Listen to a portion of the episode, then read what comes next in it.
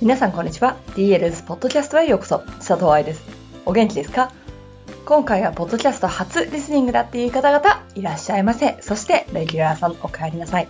DLS ポッドキャストはプロの現場から健康なダンス生活を応援する情報サイトダンサーズライフサポート .com のブログ音声バージョンプラスポッドキャストだけの裏話などを毎週金曜日にお送りしています。時々今日みたいにブログには書いていないポッドキャストだけの特別コンテンツもお送りしていますよ。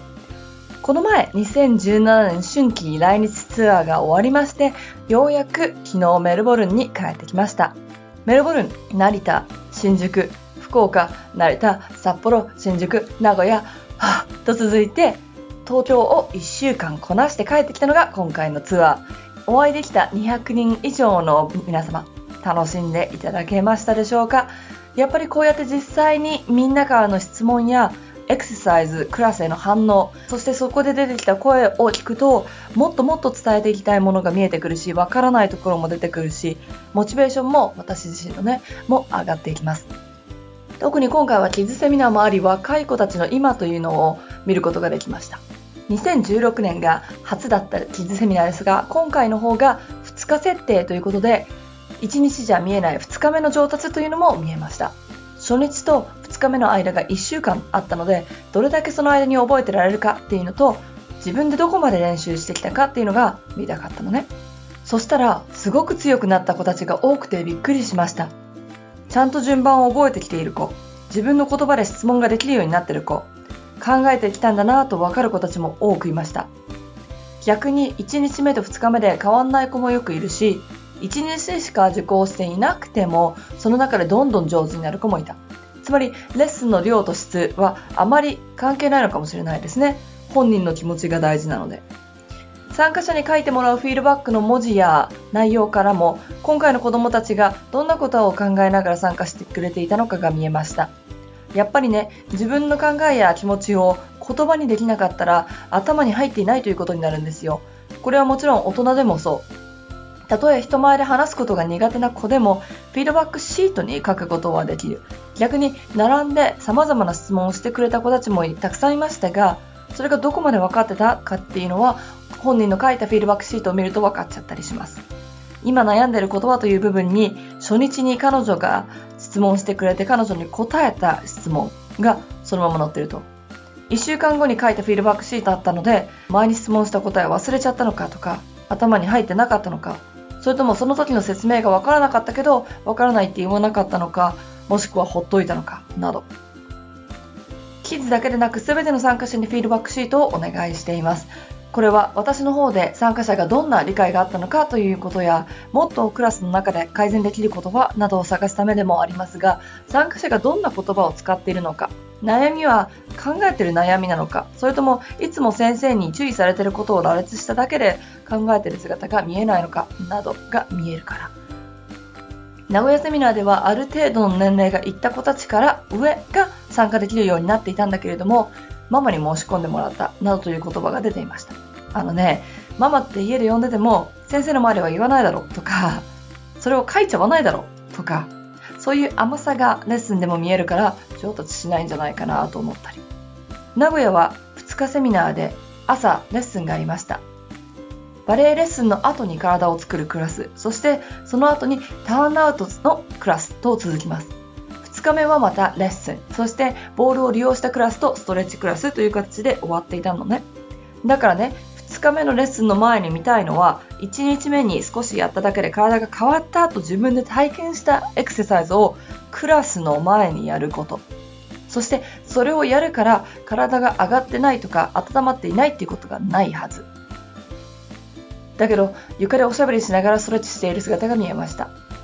もちろんターンアウトクラスでやったことが感じられなかったのならば仕方ない。だけどさ、みんながわかるようにビフォーアフターをペアになってやったわけですよ。そしてその中で全員ができてた。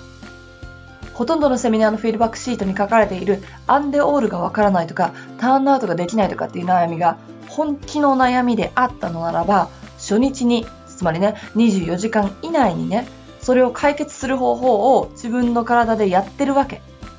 それをレッスン前、つまりリターンアウトが一番使いたいレッスンの前にやらなければ、私はその悩みの責任は本人にあると思う。上手になりたいと簡単に口に出してはいけない。上手になる気がなければね。外部セミナーに申し込んじゃいけない。勉強する気がなかったらね。そして何よりも自分で自分の責任を取らなければいけない。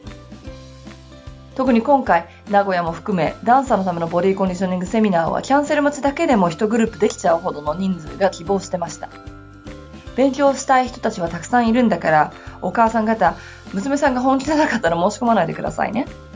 ママが申し込んじゃってきちゃいましたっていう人がいたならば、海外からこのためにバレエ学校から帰ってきて勉強したいっていうプロ志向の子たちがかわいそうですから。そしてもちろん本人のためにお金を使ってるご両親や時間を使ってる方、学校を休んできたんであれば、そのような人たちにも迷惑がかかっているということになる。バレエはやっぱり一人じゃできないんですよね。バレエレッスンの中でやってることを毎日の生活でやりなさいと言ってるわけではなく子供の時間がなくってすぐに大人に成長しちゃいなさいって言ってるのではないけれどもバレエっていう習い事の中で求められるものはあるわけででその区別ができなければ先生の前でママっていうようになっちゃうんじゃないかななんて思うのね。自分の中でのラインの引き方っていうのかな。親と本人との温度差。これは今回様々なところで感じました。朝早起きして申し込んで地方からお金をかけて出てきて参加させた我が子のメモがあまりにも刻んでなんていう悲しいメールをいただきましたがこれはね実は素晴らしい発見だと思う。子供のレッスンを初めて見たというのも何度も先生が言ってることができてないのにもかかわらずそしてそれが素人の親にも見えちゃってるのに踊ってた本人は満足げに帰ってくるのを見て正直困ったというメールもキズセミナーは特にこういう部分を大事にしていきたいので、踊るスペースを多少減らしても見学者に来てほしいと私は思ってるのです。なぜかというと、やっぱりバレエには親のサポートが必要だから。金銭的なこともそうだけれども、トーシューズやコンクールなど、最終的決断は未成年ではなくて親の方に保護者にあるとしたら、その保護者がやっぱりバレエを理解していないと、これはバレエの言葉がわかるとかじゃなくって、どういうものなのかっていう大きなものをね、が理解できていないと、なんでトーシューズ履かせてくれないんですかって言ってやめちゃったりだとか、コンクールの方が発表会より安いからって言って他に移っちゃったりとかしてしまうと思うの。でもコンクールじゃ学べない発表会だからこそ学べるものっていうのはたくさんあるわけですよ。みんなで作るもの、つまりチームワーク、他の年齢の人たちと一緒に合同でレッスンすること、他のエリアでバレエを支えている人たちと出会えることか、音響さんや衣装さん、そして芸術監督だったりだとか、そのような人たちと触れ合うことで仕事の幅だったりとか社会の理解が生まれるわけだから、コンクールが絶対ダメだって言ってるわけじゃないけれども、それを知らないとお母さん方からにとってはバレエイコールコンクールで優勝してスカラーシップ取って海外に行くみたいなゴールデンルートみたいなのができちゃうと思うのね。でもね、そうやってプロになってる人の方が実は少ないんですけど、教師講座の質は年々上がっていて、そして毎年コンスタントに新しい教師の方々が参加してくださっているので本当に本当に嬉しいです。私は年に一度、このように2日しかセミナーを子供にしないけれど、それで大きく変わる子たち、変われる子はね、すごく大きく2日で変わるわけです。子供たちが継続して上達していくためには、やはりお教室の先生の力が必要。冬季バレエ講習会に見学にいらっしゃって、その後の YouTube に上げたビデオを見て、内容を完全にコピーして子供たちにやらせましたという先生や、キッズセミナーでやったエクササイズを他の子たちにもやらせてますという人たち。何人かの生徒を引率してきた人たちは、そこのセミナーで習ったことをお友達に自分たちの言葉で発表して教え合うなんていうことまでやってくれた人たちもいました。参加者同士で勉強している姿や、あまりにも肩甲骨の動きが楽しすぎてハイになるグループまで、忙しくて全部は受講できなかったけれど、マスタークラスだけ毎年来て復習してますという人もいて、今後の日本バレエ界の質を底上げしてくれてる人たちがやっぱりこういう教師の人たちなんだろうなって思いました。良い先生というのは、コンクールにどれだけ生徒を送っているか、プロになった子がどれだけいるかではないと私は思います。生徒たちを引っ張り上げてくれる、人間としても大人としても厳しくだけど嫌みったらしくなくそしてその結果この世界に憧れてプロになりたいと思ってくれたりとかねその道に進みたいと思ってくれたりとかもしくはバレエと何とも関係ないように見えるけれどもバレエで培ったチームワークやネットワークを使って大人になった時の社会貢献ができるなんていう生徒を送り出すこと。それがいい先生っていうものなんじゃないかなって私は思うんです。解剖学が100%の答えでないけれど怪我して嬉しい子はいないし痛みを相談できないと辛い。みんながみんな同じ体でないからこそバレエの美しさを解剖学をヒントとしてね伝えることができたらより多くの人たちをサポートできると思うのね。たとえそれがプロを目指していないとしても新しいことを学ぶって人間の欲求です。勉強欲とか。だからプロを目指すことが尊いわけではないんだけれど習い事って上達しないと楽しくないからさ。その上達っていう部分をむやみやたらとバリエーションで形だけで覚えさせるんじゃなくって年齢だからってトーシューズを履かせるんじゃなくってもっといつもの練習の中でできることがたくさんあるはずなんですよね福岡や札幌で足のアーチの感覚がその時できなかったとしても手でできるようになっただけで嬉しいんだからさそういう小さなビクトリーをもっと大事にしていけば無理せず怪我せずだけどすっごく上手になる子たちが増えていくと私は思うんだけどね。とまあこんないつもの愛さん節なポッドキャストでしたが終わる前に2つだけお知らせがあります。1つ目は塩。えー、お料理に使うやつです。今回ツアーすごく長くて今までの春季来日ツアーの中でも一番長く4都市を巡ったんですけれどもその中でホテル暮らしが長くなると乾燥もするし毎日大きな声で喋ってるので喉に来るのですが今回は塩でうがいを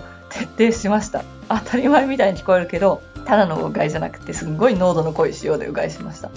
だからね塩のボトルをいつも持ち歩いてたんですよ。そしたら大きな違いがありました。もちろん3週間にわたるツアーで最終日に声は変えてたけど喉は痛くなかったし次の日のリカバリーもとても早かったです。なのでこれは大声で指導するバレエ教師の皆さんやオーディションなどでホテル生活をするダンサーたちにおすすめなのでしようというお知らせ。2つ目のお知らせは先週のポッドキャストでご紹介させていただいたバレエの立ち方できてますかブック。今現在で400冊を超える先行予約申し込みが来ています。チラシでご紹介されていたアドレスが間違ってたのでここでもう一度ご連絡しますね。先行予約したら Amazon のスクリーンショットを book.balletstance.com にメールしてください。book b-o-o-k アットマークバレエスタンス b-a-l-l-e-t s tance.com にメールしてください。スクリーンショットがわからない人は、お名前と受付番号とか購入番号とかっていうのがレシートに書かれてるので、それを自分で書いて送ってくださっても OK です。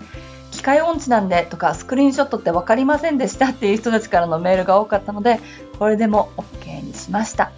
立ち方、つまりバレエスタンスができてないと、ターンアウトもできないですよ。なぜかって、立って骨盤を安定させる筋肉がターンアウトの筋肉なんですもの。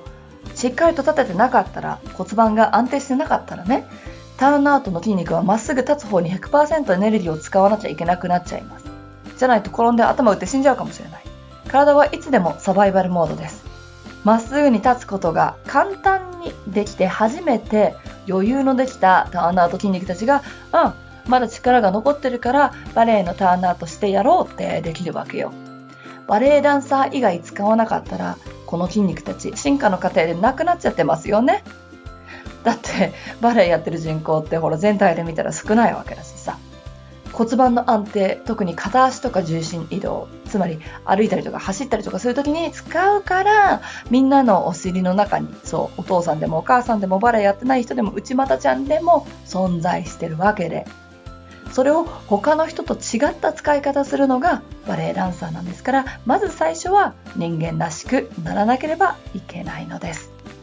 なんていう話を今回の春季ツアーでいろいろなところでしたし、初心に戻れっていうことで、まずは人間になってねと言い続けて4都市回りましたし、今回バレエスタンスの本でも書いていますから、これを締めに今日のポッドキャストを終わりにしようと思います。